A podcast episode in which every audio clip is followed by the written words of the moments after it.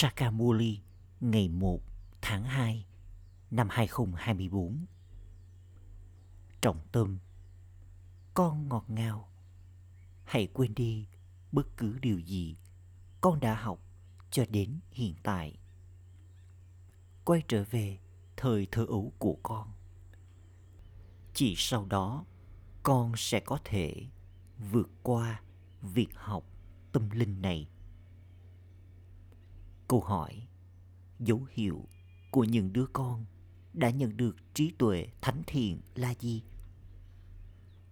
Câu trả lời: trong khi nhìn thế giới cũ này với đôi mắt của con không thấy nó.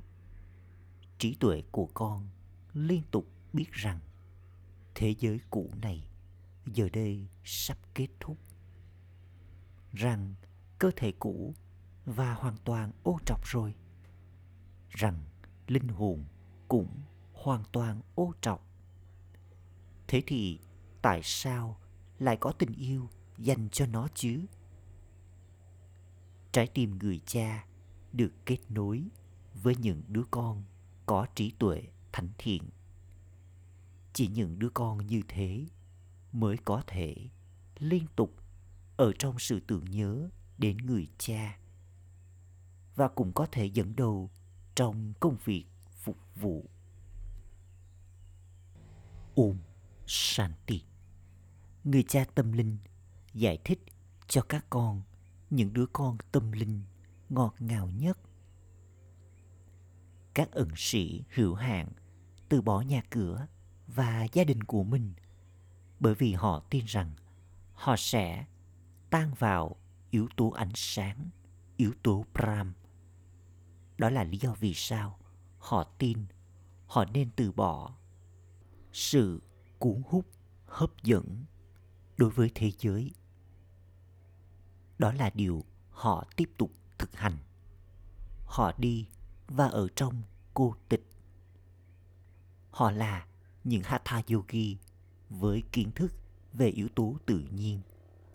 Họ tin rằng họ sẽ tan vào yếu tố Brahm, yếu tố ánh sáng. Đó là lý do vì sao họ từ bỏ nhà cửa và gia đình của họ, chấm dứt sự gắn kết đối với gia đình. Họ có sự bàng quan. Tuy nhiên, sự tách rời ấy thì không bị phá vỡ ngay lập tức, mà họ tiếp tục nhớ về vợ con của họ, vân vân.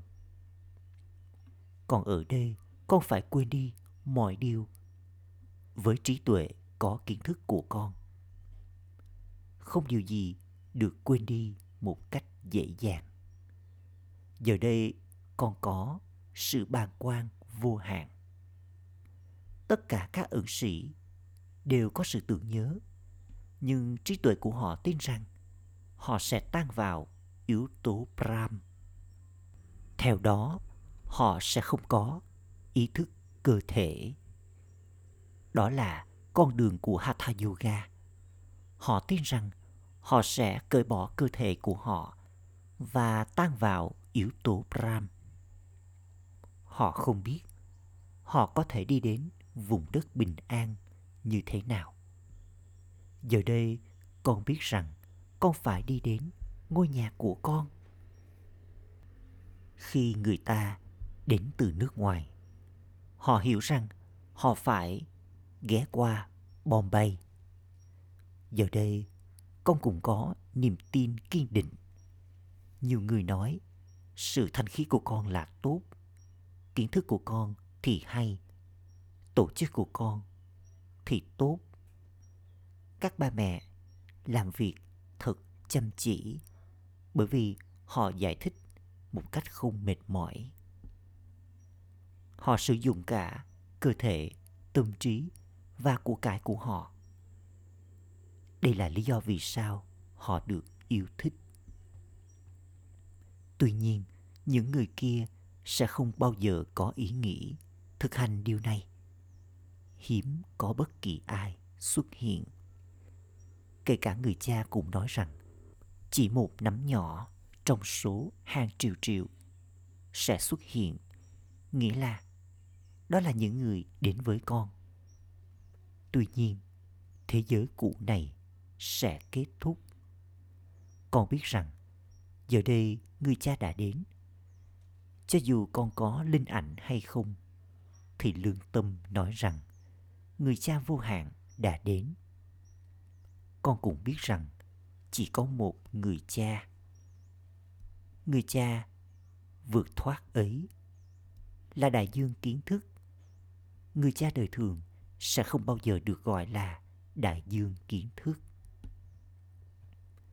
Chính người cha đến và trao cho con lời giới thiệu về người. Con biết rằng thế giới cũ này giờ đây sắp kết thúc. Chúng ta đã hoàn tất chu kỳ 84 kiếp.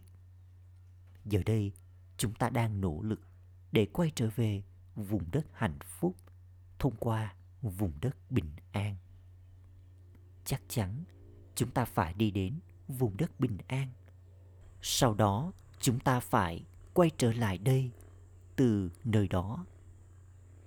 Con người hoang mang bởi những điều này. Khi ai đó qua đời, người ta nghĩ rằng người ấy đã đi đến Vaikunt, thiên đường. Nhưng thiên đường thì ở đâu? Chỉ người dân Bharat mới biết đến tên gọi của thiên đường. Những người thuộc về các tôn giáo khác thì không biết về nó. Họ chỉ nghe đến cái tên và nhìn thấy bức tranh về thiên đường. Họ đã thấy nhiều ngôi đền của thánh thần, giống như ngôi đền Triwala. Ngôi đền đã được xây tốn kém hàng trăm ngàn, hàng triệu rupee. Họ tiếp tục xây những ngôi đền. Thánh thần thì được gọi là Vaishnava. Họ thuộc về triều đại của Vishnu. Dù gì thì họ cũng thanh khiết. Thời kỳ vàng được gọi là thế giới thanh khiết, trong khi đây là thế giới ô trọc. Sự thoải mái của thời kỳ vàng thì không tồn tại ở đây. Ở đây, tất cả ngũ cốc, vân vân, mọi thứ đều đã trở nên hoàn toàn ô trọc. Vị của nó cũng hoàn toàn ô trọc. Khi những đứa con gái đi thiếp, chúng quay trở lại nói rằng chúng đã uống Subiraj, nước xoài, và vị của nó thật là ngon. Ở đây cũng vậy. Khi ai đó ăn thức ăn do con nấu, họ nói rằng vị của nó rất ngon bởi vì con nấu rất ngon. Mọi người ăn với sự hài lòng, không phải là vị của nó ngon, mà bởi vì con chuẩn bị thức ăn trong khi ở trong yoga. Đó chỉ là sự thực hành. Một số người nấu ăn rất ngon. Ở đó, mọi thứ đều hoàn toàn thanh khiết. Đây là lý do vì sao nó có rất nhiều sức mạnh. Khi nó trở nên hoàn toàn ô trọc, sức mạnh của nó bị giảm, rồi có bệnh tật và đau khổ, vân vân. Từ đó, tên gọi khác của nó là vùng đất đau khổ. Không có đau khổ trong vùng đất của hạnh phúc. Chúng ta sẽ đi đến nơi mà có thật nhiều hạnh phúc. Nó được gọi là niềm hạnh phúc của thiên đường. Con chỉ đơn giản phải trở nên thanh khiết. Và con giữ mình thanh khiết cũng chỉ trong kiếp này. Đừng suy nghĩ về tương lai. Ít ra hãy trở nên thanh khiết vào lúc này. Trước hết, hãy suy nghĩ về việc ai đang nói điều này với con. Con phải trao đi lời giới thiệu về người cha vô hạn. Con nhận được của thừa kế hạnh phúc từ người cha vô hạn. Thậm chí, người cha đời thường của con cũng nhớ đến người cha vượt thoát, và trí tuệ của những người cha ấy cũng hướng lên trên. Những đứa con có niềm tin kiên định thì cảm nhận từ bên trong rằng con sẽ ở trong thế giới này chỉ một vài ngày nữa thôi. Cơ thể này giống như cái vỏ sò. Linh hồn đã trở nên giống như vỏ sò. Đây được gọi là sự bàng quan. Giờ đây con biết về vở kịch. Phần vai của con đường thờ cúng phải tiếp tục. Tất cả đều gắn mình vào việc thờ cúng. Không cần ghét bỏ nó. Các ẩn sĩ thì làm cho mọi người ghét bỏ nó. Tất cả họ đều trở nên bất hạnh ở nhà. Họ không làm cho bản thân họ trở nên hạnh phúc bằng cách rời bỏ. Không ai có thể quay trở lại sự giải thoát. Không người nào đã đến đây mà có thể quay trở về.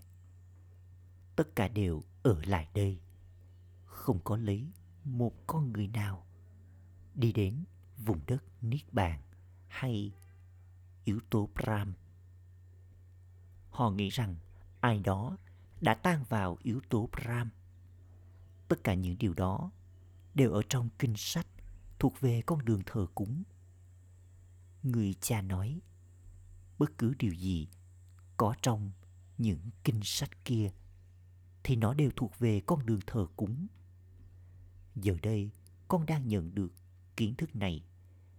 Đây là lý do vì sao con không cần học bất cứ điều gì. Tuy nhiên, có một số người có thói quen đọc tiểu thuyết, vân vân. Họ không có đầy đủ kiến thức. Họ được gọi là con gà trống choai kiến thức. Họ đi ngủ vào ban đêm sau khi đọc tiểu thuyết. Vậy thì trạng thái của họ sẽ như thế nào? Ở đây, người cha nói, con hãy quên hết mọi điều con đã học, gắn mình vào việc học tâm linh này. Chính Thượng Đế đang dạy cho con kiến thức này. Thông qua đó, con sẽ trở thành thánh thân trong suốt 21 kiếp. Con phải quên đi mọi điều con đã học cho đến bây giờ. Hãy quay trở về thời thơ ấu của con ngay. Hãy xem con là linh hồn. Mặc dù con nhìn thấy mọi điều với đôi mắt này, nhưng đừng thấy nó. Con đã nhận được trí tuệ thánh thiện, đôi mắt thánh thiện.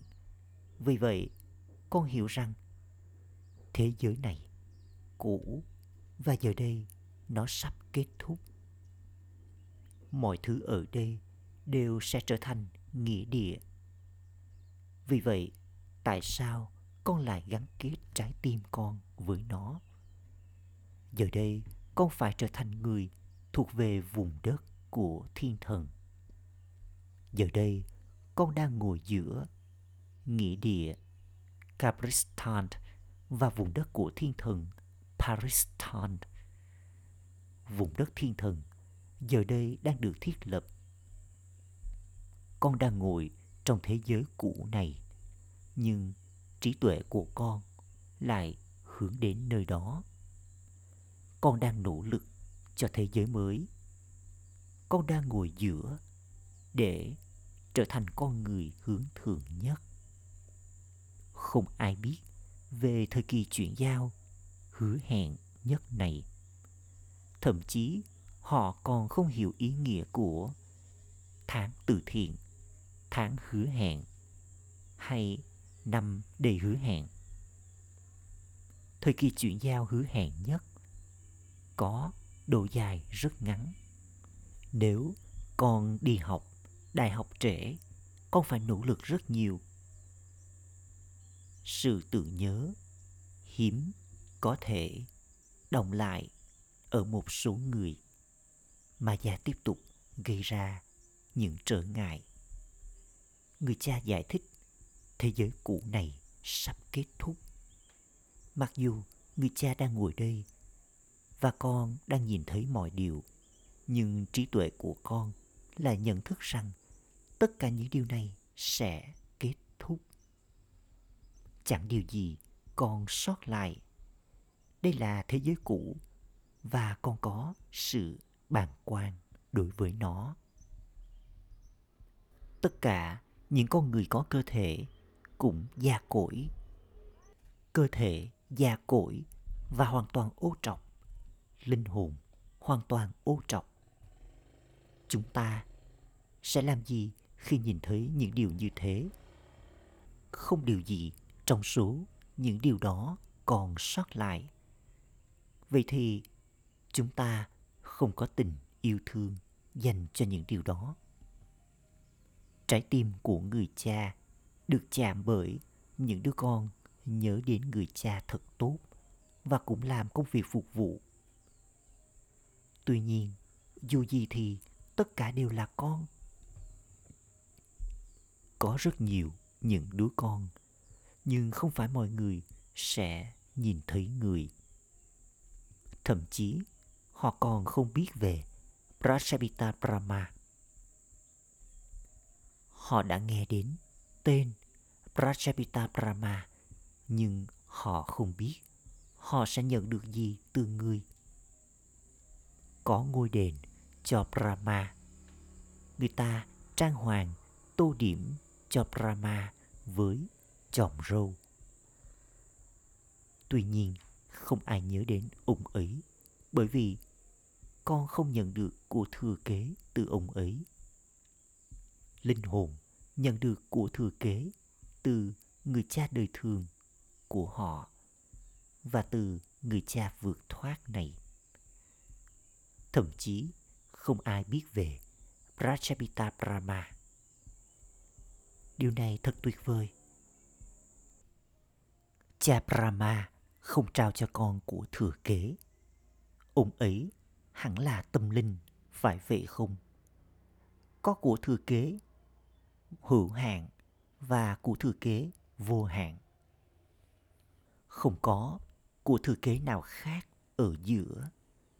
Mặc dù ông ấy được gọi là Prajapita, nhưng không có của thừa kế nào từ ông ấy. Người cha tâm linh này cũng nhận được của thừa kế từ người cha vượt thoát. Vậy thì làm thế nào ông ấy có thể trao của thừa kế đây? Người cha vượt thoát trao của thừa kế thông qua ông ấy. Ông ấy là cỗ xe may mắn. Tại sao con lại nhớ đến ông ấy? Bản thân ông ấy, con phải nhớ đến người cha kia. Những người kia thì nghĩ rằng con xem Brahma là thượng đế. Con hãy nói với họ, chúng tôi không nhận được của thừa kế từ Brahma, mà chúng tôi nhận được của thừa kế từ Shiv Baba. Brahma này là người trung gian ở giữa. Ông ấy cũng là học trò giống như chúng ta. Không có chuyện sợ hãi. Người cha nói, vào lúc này, toàn bộ thế giới đều hoàn toàn ô trọc. Con phải trở nên hoàn toàn thanh khiết với sức mạnh của yoga. Con nhận được của thừa kế hữu hạn từ người cha đời thường của con. Giờ đây, con phải kết nối trí tuệ của con với đấng vô hạn. Người cha nói, con sẽ không nhận được bất cứ điều gì từ bất kỳ ai ngoại trừ một người cha, thậm chí từ thánh thần. Vào lúc này, tất cả đều hoàn toàn ô trọc. Con nhận được của thừa kế từ người cha đời thường của con. Vậy thì con muốn gì từ Lakshmi và Narayana này? Những người kia nghĩ rằng họ là bất tử. Họ không bao giờ chết. Họ không bao giờ trở nên hoàn toàn ô trọc. Tuy nhiên, con biết rằng những ai từng hoàn toàn thanh khiết, thì sau đó đã đi vào trạng thái hoàn toàn ô trọc. Sri Krishna được xem là, thậm chí còn hướng thượng hơn cả Lakshmi và Narayan, bởi vì họ là cặp đôi đã kết hôn. Sri Krishna thì thanh khiết từ khi mới sinh ra. Đây là lý do vì sao có rất nhiều lời ca ngợi về Sri Krishna. Người ta đung đưa Sri Krishna trên nôi. Họ cũng tổ chức sinh nhật cho Sri Krishna. Tại sao họ không tổ chức sinh nhật của Lakshmi và Narayan? Do không có kiến thức này, cho nên người ta lại thể hiện Sri Krishna ở trong thời kỳ Đông. Người ta nói rằng kiến thức Gita được trao vào thời kỳ Đông. Thật khó để giải thích cho bất kỳ ai. Họ nói rằng kiến thức đã tiếp tục từ thời xa xưa. Tuy nhiên, thời xa xưa là từ khi nào? Không ai biết điều này. Thậm chí, họ còn không biết khi nào thì họ bắt đầu việc thờ cúng. Đây là lý do vì sao họ nói họ không biết về đấng sáng tạo hay lúc bắt đầu, giữa, kết thúc của thế giới. Do nói rằng độ dài của mỗi chu kỳ là hàng trăm nghìn năm, cho nên họ mới nói thời xa xưa. Họ còn không biết thời gian hay là ngày cụ thể. Họ không tổ chức sinh nhật của Lakshmi hay Narayan. Đó được gọi là u mê tầm tối. Có một số người các con cũng thế, không hiểu những điều này một cách chính xác. Đây là lý do vì sao được bảo rằng có những tường binh, kỵ binh và bộ binh. Con cá sấu ăn cả con voi. Con cá sấu thì to và nó hoàn toàn nuốt chửng con. Giống như con rắn nuốt chửng cả con ếch vậy. Tại sao Thượng Đế được gọi là chủ nhân của khu vườn, người làm vườn và người chủ con thuyền? Con hiểu được điều đó vào lúc này. Người cha đến và đưa con vượt qua đại dương chất độc. Người đưa con vượt qua. Đây là lý do vì sao con nói hãy đưa con thuyền của con vượt băng qua. Giờ đây, con biết con vượt qua như thế nào. Bà đang đưa chúng ta đến với đại dương sữa. Không có chuyện đau đớn hay đau khổ gì ở đó. Con nghe điều này và nói với người khác rằng người chủ con thuyền đưa con thuyền của con vượt qua. Người nói với chúng ta: con ơi, hãy xem con là linh hồn. Trước kia, con đã ở trong đại dương sữa. Giờ đây, con đã tiến đến đại dương của chất độc. Ban đầu, con là thánh thần. Thiên đường là kỳ quan của thế giới. Kỳ quan tâm linh của cả thế giới là thiên đường. Nghe cái tên thiên đường, con trở nên hạnh phúc. Con ở trong thiên đường. Ở đây, người ta thể hiện ra 7 kỳ quan. Người ta gọi Taj Mahal là kỳ quan, nhưng không ai có thể sống ở đó. Con đang trở thành chủ nhân của kỳ quan thế giới. Người cha tạo nên thiên đường tuyệt vời như thế cho con sống trong đó.